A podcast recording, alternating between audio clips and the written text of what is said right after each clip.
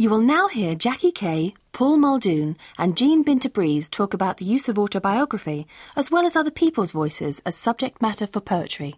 I often use my own life in my poetry in the way that artists might paint pictures of themselves. It doesn't necessarily mean that you're actually writing about yourself in an obvious way, in the way that an artist isn't necessarily painting themselves when they paint. You can actually change your history, change your past, change your memories, and alter it. But I like to use it a bit like a springboard to dive into the pool of my imagination. I use my own life like that. Oh, I think the fact that I'm from Northern Ireland has been a huge element in these poems. Of course, because never mind whether or not one might be writing poems, simply to, as a citizen there, try to make sense of what's going on is uh, a responsibility, and uh, I think it's a situation in which uh, we've all tried to make sense of things insofar as we're able. So that is a feature of many of these poems. But mind you, that's a feature of life in every part of the world. I mean, there's too often, I think, a feeling that, you know, if one lives in England, somehow everything is settled and there's no discussion.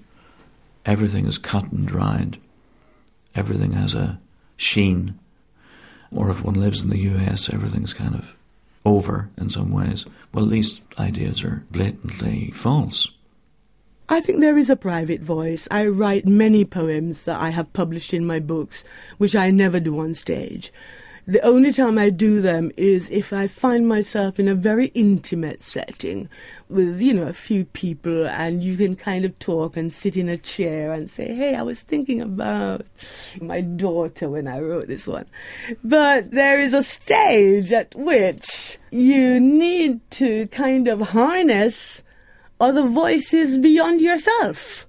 Well, ever since I was a wee girl, I used to go to Burns suppers where there would be all these really quite exciting addresses to the haggis, and it would be poetry to me was initially something very dramatic. You know, the haggis would be stabbed with a knife, and the whole idea of having a poem to a haggis anyway is hilarious when you think about it for any length of time. Uh, so I like that the drama in poetry from going to Burns suppers, and I like the idea that you could find that that poems could be voices, really raw voices that could just come out at you from the dark. So I like to try in my own poems and create some sense of drama. That's very important. And I'm, I suppose, a frustrated actress. I used to always want to be an actress. So uh, the next best thing to acting is writing the parts, creating the voices.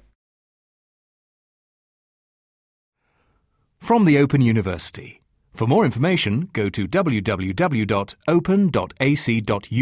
forward slash use.